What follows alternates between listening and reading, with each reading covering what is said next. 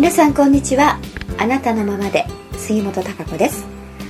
はい今日は12月22日今年あの最後のあなたのままでの放送となります。本当にあの早いですよね。あっという間に1年が、えー、過ぎた。というかあと今日を含めてね残すとこ10日でしょうかね、えー、2011年、えー、あっという間派でした本当に、まあ、特に3月以降ですよね、まあ、震災があってから以降があのより早く感じましたねいろんなことが。うん。なんとなくこう時間があっという間に経過したという感じでね、えー、でも3月のこの震災というのがね本当についこの間のことのように感じられますね。えー、私自身も、まあ、プラネット自身もですね3月から、えー、新しい分野、あのー、無農薬あとは化学肥料、まあ、一切使わないでね炭素循環農法という本当に自然の、えー、そういう微生物生態系に沿ったね自然農法ということで取り組みを始めまして、えー、3月から畑を借りて、えー、開墾からスタートしましてねあれよあれよという間に、えー、まあね開墾が3月だったので、えー、春の、まあ、種といいますかね春野菜を植えるのがねちょっと遅れましたけれどももう一通り夏野菜とそして今冬野菜、えー、に取り掛かってるわけなんですがね。あのやっぱり自然農法ですからあの化学肥料をねいろんな、えー、そういう肥料鶏粉とかね牛粉とかもそういうのも一切、えー、使いませんからねなのでやはり、えー、そういうあの観光農法に比べると野菜の成長っていうのはあのスローテンポだと思うんですよね、えー、そういうあの肥料を。入れてこう早く大きくしようというやり方ではないですからねまあゆっくりですけれどもでもあの着実にと言いますかねしっかりとあの育ってきてますし大きくね、えー、育ってますね冬野菜も。なのであの3月から始めてね思った以上に早くねあの結果が出てるなと思いますしいろんなことが展開してきてますね。で最初に借りた畑はまあ一旦ちょっとぐらいねあの広さのところ借りてでざっとこうまあ一通りと言いますかまだ1年は経ってないですけれどもあの、まあ、春野菜夏野菜というのを経験してねうんそのやっぱり自然のこう動き働きというものを実感してね目の当たりにすることによっていろんなことがやはり分かってきますしあこうかってやっぱり自然の気温とか、えー、その太陽の日射状況ね風、えー、そういうものの動きですよね。そういう本来の自然の動きに従っていろいろまあ種まきの時期ですあるとかねそういううんものをそちらに合わせていかないとやはりその野菜とかっていうのは育たないんだなっていうのをね。まあでもその代わりきちんとそこのところをね自然に合わせてあげるとあの人間が下手にね何かこう促進してとかこう無理強いすると言いますかねそんなことをこうしなくても非常によくあの大きく美味しくね、うん、栄養素もたっぷりで育ってくれるんだなというふうなに思いますからね。そこのタイミングをねやっぱりあの感覚といいますかね。やっぱりそういうのが畑にこう、えー、行っていると野菜の表情といいますかね。そういう畑の表情からあ今これをした方がいいんだなとかね。そのタイミングというのが。感覚としてやはり分かってきますんでね。それは非常に面白いところだと思いますけど。やっぱりそういうのをタイミングを逃さずにね、えー、やることであの本当に、えー、農薬も使わず、えー、そういった肥料も使わずにあのちゃんとしたこの立派なね、え、本来の味のする野菜というものが育つと、うん、そういうふうに実感をしております。うん、そして、えー、まああの1年も経ってないうちに、まあ、先週ですね。先週また新たに3段ちょっとですかね。プラス、えー、アルファ、えー、かなり今度は規模が大きいんですがまたそういうほったらかしになっている土地ね耕作放棄地と呼ばれてるところなんですが、えー、そういうところを借りるということができました。インさんと話をしてね、うんあの、借りれることになりましたのでね。今またそこの木とかね。まあ本当に、えー、パッと見てとても畑とは思えないようなところです。でもそういうところだからこそね土のがあの木が植わってますんでそういう本来ある根っこあの土の下のネットワーク菌根菌であったりとかそういった微生物が生きてますのでね、えー、いいと思います。そこを今あの草刈りをしたりとかね開墾に向けてね、えー、取り掛かり始めたところなんですがなんかそう思ってみるとね3月から始めてあっという間に、えー、そちらのグリーンプラネット事業部のその農業の方ですよねえー、に大きくこう力を入れる動きというものに、あの行ってきていますのでね今は、うん、非常にそれはなんか大きなあ一つの変化であり、まあ、自然の流れでありという感じで進んでますしまたそういった農業を一緒にやりたいというね若い、あの人たちがこう集まってきてますしで本当にあの東京からねえー、30代、えー、ね、前半の若い夫婦が、えー、この畑のある大府市市内にね引っ越してきましてね今。も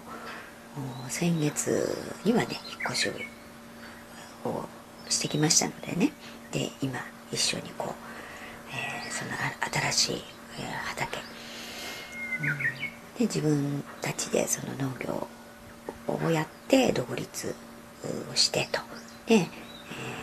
えー、いうつもりでこう、越してきましたのでね、えー、そちらも一緒にね、あの応援をしながら、あのそういった、ね、農法を一緒にこう作り上げて、えー、いろいろ行こうっていうことでね今始まってますのでねそういった若者も加わってうんうんなんか本当にえー、どうでしょうかね去年とか。うん思うとねそこまで、えー、割と急ピッチにというかな進むとはね思ってないことですよね。それがあやり始めることによってどんどんどんどんこう広がっていくというか進んでいく、うん、というふうになってそういう人たちも加わって、ね、そこにはちっちゃいあの琴音ちゃんというね、えー、女の子も、ね、まだ 2, 2歳。になったのかな、うん、ぐらいですから。本当に今可愛い時期でね畑に一緒にこう来たりしてますが。そう家族揃ってね、うん。えー、そういう新しい生活が始まってますから。まあ当人たちもね思いがけない、えー、もう数年前から思えば全く予期せぬことだったと思いますがね、うん、急にやっぱりそういう思いという自分の中に湧いてきてよしやろうというふうにどんどんなっていってと、うん、そうなってくるとやっぱり気持ちが固まってくるとね自然に、あのー、その発信をしてその動きができてきて、えー、で現実的にも物理的にもそういう、えー、形になっていくっていうのかな。うん。やっぱりあの見事にね、えー、そういうことが変化していってますんで、やっぱり大きくあの2011年はね変化をいろいろなあ政治経済世界情勢いろいろね全てのことがねエネルギー問題もそうですし変化をし始めてるというか、あのやっぱり変化はねその目の目に見えない水面下ではあもうもっとずっと前からねいろいろそういう動きは始まってたと思いますが私たちのその表面化してくるといいますかね目に見えるような形となって変化がこう現れ始めてねこう進み始めたというのがこの2011年今年だったんだと思いますね。で特にやはり、えー、あの震災をきっかけとしてね、えー、それはまあ本当にいろんな各所にあのいろんな変化を促すきっかけとなって、えー、ことが起こりましたから、えー、そこからずっといろいろねどう変化をしていくのかというところでの模索であったりとか、まあ、新しい発見であったりとかっていうことがどんどん始まっていってますのでねうんそんなこう大きな変化が始まってというところだったと思いますから。えー、であのプラネットの中ではそういった畑ということでね。で意外にこう野菜もあのなんだ美味しい野菜が取れるじゃないかっていうことでね。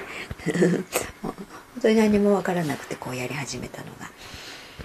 うん。まあ、野菜を育てるというよりも植物を育てるという観点からこうやることがやっぱり自然農法としては特に大事だと思いますのでね、うん、そこのところを外すと多分がうまくいかないくなっちゃうというか人間の都合によってね、うん、何かをやるということになるとうまくいかないと思いますのでね。でもそう自然とともにやっていくと結構ナスなんかはねよく取れましたし美味しいナス。であとピーマンも本当になんか柔らかくてね食べやすいピーマンが取れたと思いますね。うん、できゅうりもまあまああれかな。でも後半ちょっとなかなかきゅうりはそんなに今一つだったのかなと思うし。あとささげはなんか非常に多く取れましたね。まあオクラもあとはなんかバンバン取り続けることができましたけれども。うん、でもちょっとやっぱり日にちが経つとオクラはすぐ硬くなってしまいますのでね、まあ、種類にもよるんだと思いますけど。うん。土を変えなきゃいけないんでねあのいろんなものを植えてみてっていう、まあ、そういう実験といいますかねあのそういう段階で。まだもちろんしばらくはねそういうあのどうなんだろうっていうのがありますから土を作っていかないといけないんでね何かをやっぱり根付かせて根っこがあるもんがね根っこの張るものっていうのはやっぱり土を変えてくれますのでいろんなものを植えてみて、えーこう土も変わっていってという。で最初は非常に粘土質だった土がね今はこう柔らかい土にどんどん変わってきてますよね。それって、まあ、本当にすごいなと。1年経ってなくてねそれだけ変わっていくわけですから。もう本当にまたこれが、えー、ね、2年3年というふうになっていったら随分いいあの土壌をね土の状態になるんだと思いますけれどもね。うん、今植えてる冬野菜はね、うん、大根とかも結構順調に株なんかもできてますし高菜とか。でもまだまだちょっと葉物は虫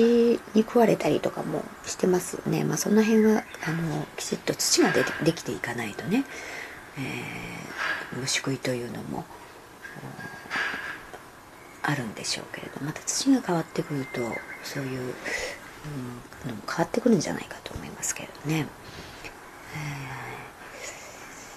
でトマトトマトはやっぱり夏はちょっときつかったかなって感じですね。うん、いいのあの甘いのができてきますけどやっぱ日差しが強いとねすぐ割れてしまってというだから皆さんこうハウスでねやっぱトマトはあの作るんだと思いますけれどもね、え、来年はプラネットでもねこのトマト、ね、ハウスをの中で中なんだけれどもその、えー、自然の方ねその炭素循環でやろうということで今計画を立てておりますしね、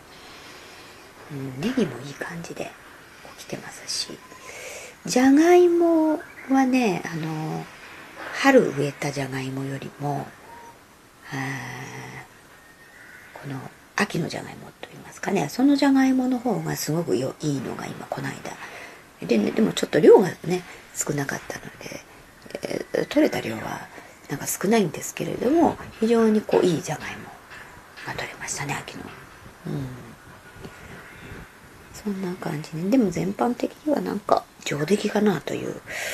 感じでね。また来年の春に向けてどういう、えー、野菜を増やしてねどんなものを植えてなんていうことをいろいろやっていきますけれども。またこう皆さんからねそういう無農薬なんかが欲しいという人もいますし、あの、体質的にもねそういうこう無農薬で、えー、うちが作った野菜をね、えー、あげたらこれだと食べられるみたいな人もやっぱりいますのでね、うん、アトピーだったりとかいろいろ、うん、そういう面でもやはり健康的にもあのいいと思いますから、えー、そういうのも欲しいというね、あのー、皆さんの声もありますのでね。やはりなんかその野菜が買えるような、えー、スタイルもね取ろうとあの思っております。まあ畑にねあの近場の人はねこう畑に来て、えー、その場で取れたものをね買ってってもらうのがきっと一番いいんでしょうけれども、うん、そんなことも考えながらですね、えー、ざっとこうね、えー、2011年を振り返りながら来年のことなんかこうね今計画を練ってますけれども、うん、やっぱりその畑というのが大きかったですよね。そんな中でのあ畑に取り掛かることでね、えー、やっぱり生活スタイル、まあ、こういういろいろあのそれは経済の問題であったりエネルギー問題っていうのを全て含んでますのでね。人,、まあ、人間の生き方に関わってくるところですからどうやってその生活をしてねうんどういう環境の中でどう生きていくんだろうみたいなそういったところに連結してることなのでねそういった生活スタイルの提案といいますかこうやって生きたらもっと楽しくてね、えー、心豊かで、えー、あとね食べるものにも困らなくてというかな、うん、そういう、うん、生活ですよね。やっぱりその地域っていうの大事だと思いますね地産地消ということも。うん非常に重要になってきますしねこれからもっともっと、うん、そういう全体的なあ、ね、あの生活スタイル、うん、っ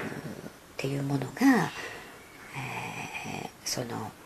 今やっている、無農薬のそういう、ね、農業ということを通してね、うん、いろいろこう提案、うん、こう実際にね見てもらってねいろいろ感じてもらうというかなうんそういうあのものが作っていきたいなというふうに思っております。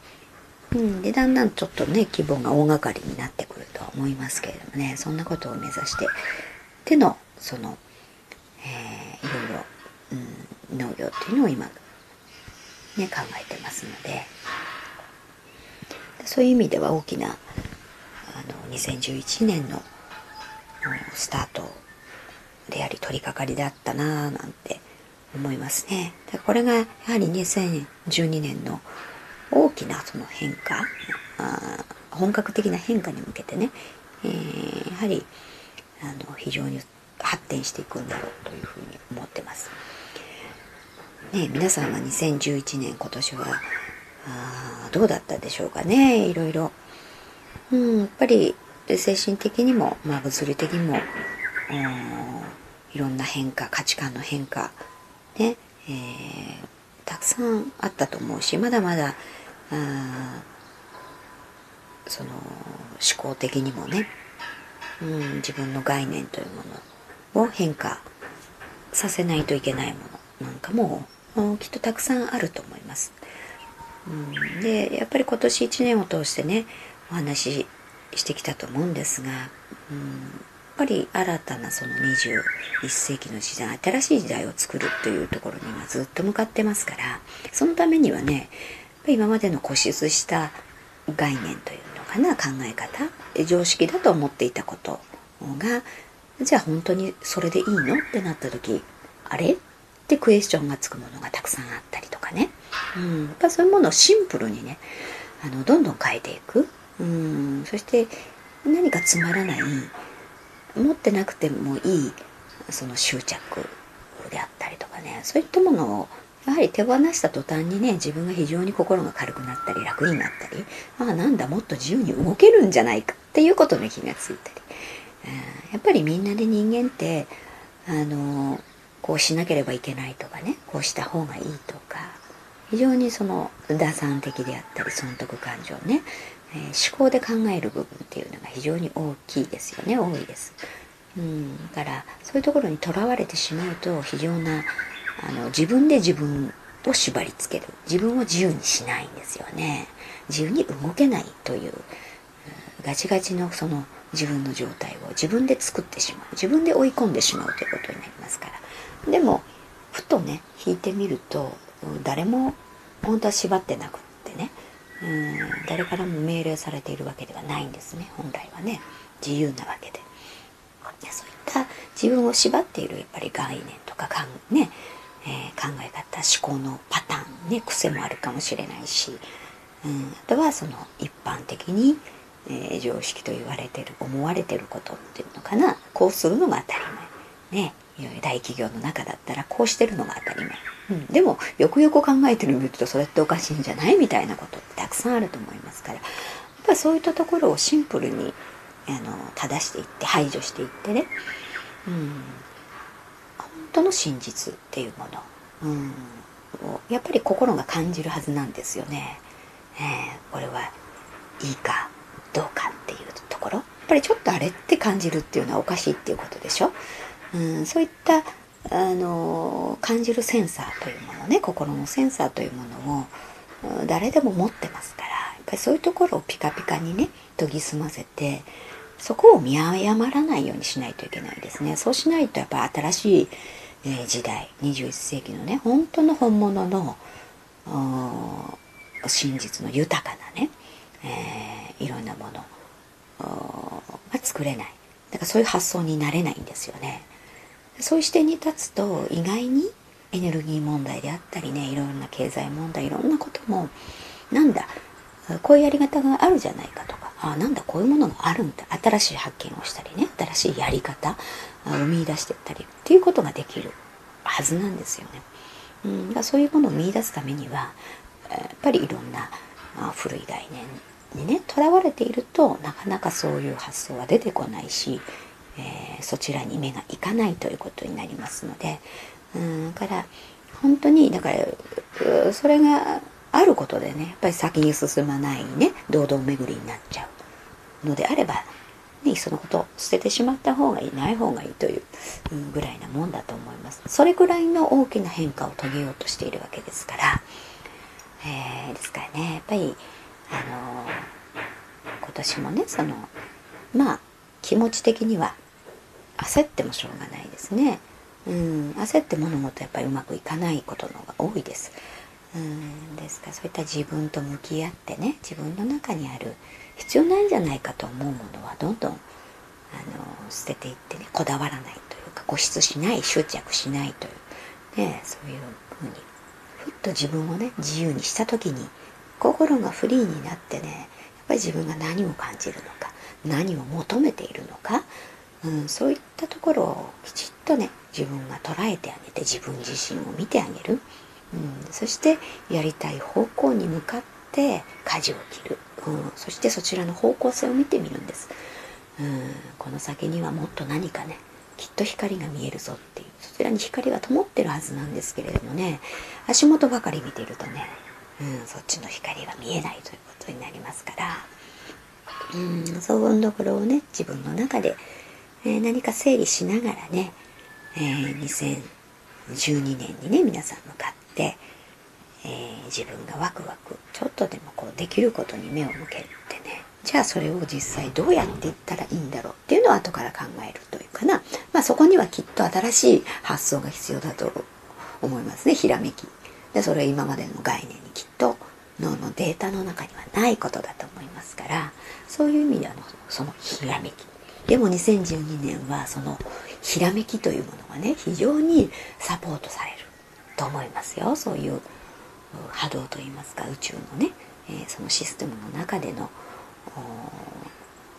波というもの、うん、やっぱり人間はそういう波というのに共振しますからね。そういうものを受け取るんです、うん、でも受け取る場所というのがその心で感じる。その心のセンサーなわけなんですね。そういうものでひらめくんですよ人間って。いずれいつの時代でもそうです。あって思うところから始まりますからね、うん、そういったものがあ、ね、たくさんだから来年は出てくると思いますしね。うん、何も大きな大事ではなくて自分の中のね自分の生活の中で自分自身の中でのそういったひらめき自分にとっての自分の未来にとってやっぱり、えー、こうだといいぞっていうひらめきインスピレーションっていうものが必ず、うん、あるはずですからね、うん、それをキャッチするためにはやっぱ自分をガチガチに、ね、自分で縛りつけて自由にしてない、ね、何かにこだわっている。心がすっきりしないね。不安。心配ばかりあるっていう状態だとなかなかそれは電波としてこうキャッチできませんのでね、うん、ただその辺のところねちょっとすっきりさして、えー、体も休めながらね、えー、そういう気持ち心というのも自由にゆったり、ね、この年末年始、えー、できるだけしてね、うん、そういう時間をとって、えそして2012年また本格的な変化がいろいろねあの起きてくると思いますしまあいいチャンスですよね。そういう変化ができる時なわけですから。かそういうインスピレーションの波もね自分が大いに受け取れる自分の状態を作るということがやっぱり先を見出していくということにもつながりますからね。やっぱそういうチャンスを逃さないっていうの大事だと思いますよ。うん、でどんどんどんどん変化していくであれって思うんだったらまた変えればいいわけですからね。変化こうやりながら変化していけばいいんです。もう最初によしこれって決めてこれが、ね、それが最終形ということではないわけですからね、うん、進みながらねいろいろ変化をしていく、うん、でも上滑りでね走っていかないように。ねその焦りとか、うん、なんかそわそわした感じでなんとなく走ってるみたいなね、うん、それだとなかなかこううまくいかないので、うん、それなんだったらまずはじっくりどっしり構えてね。今自分自身を整えるということを先にしてください、えー、そうしてからよしと。ね思うことをどんどんチャレンジしていく、うん、チャレンジすることで変化していきますからね、えー、その勇気はやはり持ってほしいと思いますね、うん、やらないとやっぱりあの見えてこないし変わらないですからね、えー、変われるチャンスなんですから。大いにね皆さんそのワクワク感を持って、えー、チャレンジして変化をしていくという2012年にね、えー、していけたらいいんじゃないかと思います。うん、ねえねえ本当にあ、あの、早い1年でというかあっという間でしたけど。でもまあ今年1年ですっきりしないなと。思えばねまだ節分という手もありますしね。で旧暦でいけば。あそうでしょ？節目の代わりというのがね2月の3日が節分でというのがありますからね。うんそうやってこう自分が焦ってあれって思うんであればそういうふうに切り替えればいいわけですし、うん、そんな感じでね、えーぱ大きく変化をするためには自分の内側も大きくどっしりその変化に構える体勢を取る必要がありますから、うん、なので、えー、そこの部分非常に大事ですね根っこの部分が自分、うん、そういう時間をたっぷりとってね、うん、からあの大きく、うん、ちょっと視点をねグローバルに、えー、持って。やっぱり短絡的なものの見方上っ面だけ見ているとうわ大変大変どうしようどうしようになってしまいますから。うんそうではなくない物事の見方っていうのをね捉え方っていうのをすることであなんだなんとなく大丈夫かなっていう安心感が湧いてきたりしますんでね、うん、その辺は非常に大事だと思います。なかなかもちろんね、えー、目の前に何か出来事が起きるとどうしても動揺したりっていうのは、まあ、それはしょうがないことです、うん、でもその後でねずっとその状態でいるんではなくて、うん、でもちょっと待てよというふうにね、うん、ちょっと引いてみる自分自身ともう一人の自分みたいなものもね自分の中に、え、きちんと用意しておいて、えー、ちょっと引いてみてというねそういうこととても大事です。それだけでも自分の心が落ち着いたりしますからね。うん、同じ出来事が起きたとしてもやっぱり自分の中内側の状態がねどういう状態であるかによってその次の起きることが変わってくるんですよ。うん、だそれがやっぱりコツなんですね。どう変化させるかというところの、そんなことをねちょっとゆったり気持ち的にはね、えー、できるように自分を整えるというようなこと心がけてみてくださいね。うん、ではまた、えー、あなたのままで来年ね、えー、1月は、えー、どうでしょうか初日というのが11日でしょうかねまあその辺の週になると思いますけれどもね、うん、ゆったりと私もいろいろまあ畑も行きながらね、いろんな計画を立てたいなと思っています。そして、ね、もう一つのちょっと一息の方の番組は、えー、金曜日、明日なんですが、明日はね、あの、会社自体がお休みなので多分アップができないと思いますから、きっとアップされるのが24日になると思いますよね。それがきっと、あの、ちょっと一息の最後、今年最後の放送になると思いますけれどね皆さんあの今年1年もまた楽しみに聞いてい,、えー、いただいてた皆さん本当にありがとうございましたね、えー、いろいろメールももらったりして今年の後半はそれがとても私も嬉しかったです。ですから皆さんもまた何かねこんなこと聞いてみたいとか、えー、ご意見とかね、えー、こんな話はみたいなのがあれば、ね、メールでもいただければ大変嬉しいと思いますし、えー、そういうやり取りもできたらねあの楽しいななんと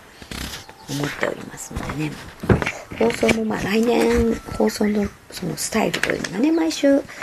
そのできるのかどうなのかっていうのがちょっと定かではありませんけれどもねこうやってちゃんと録音できる時にしてで、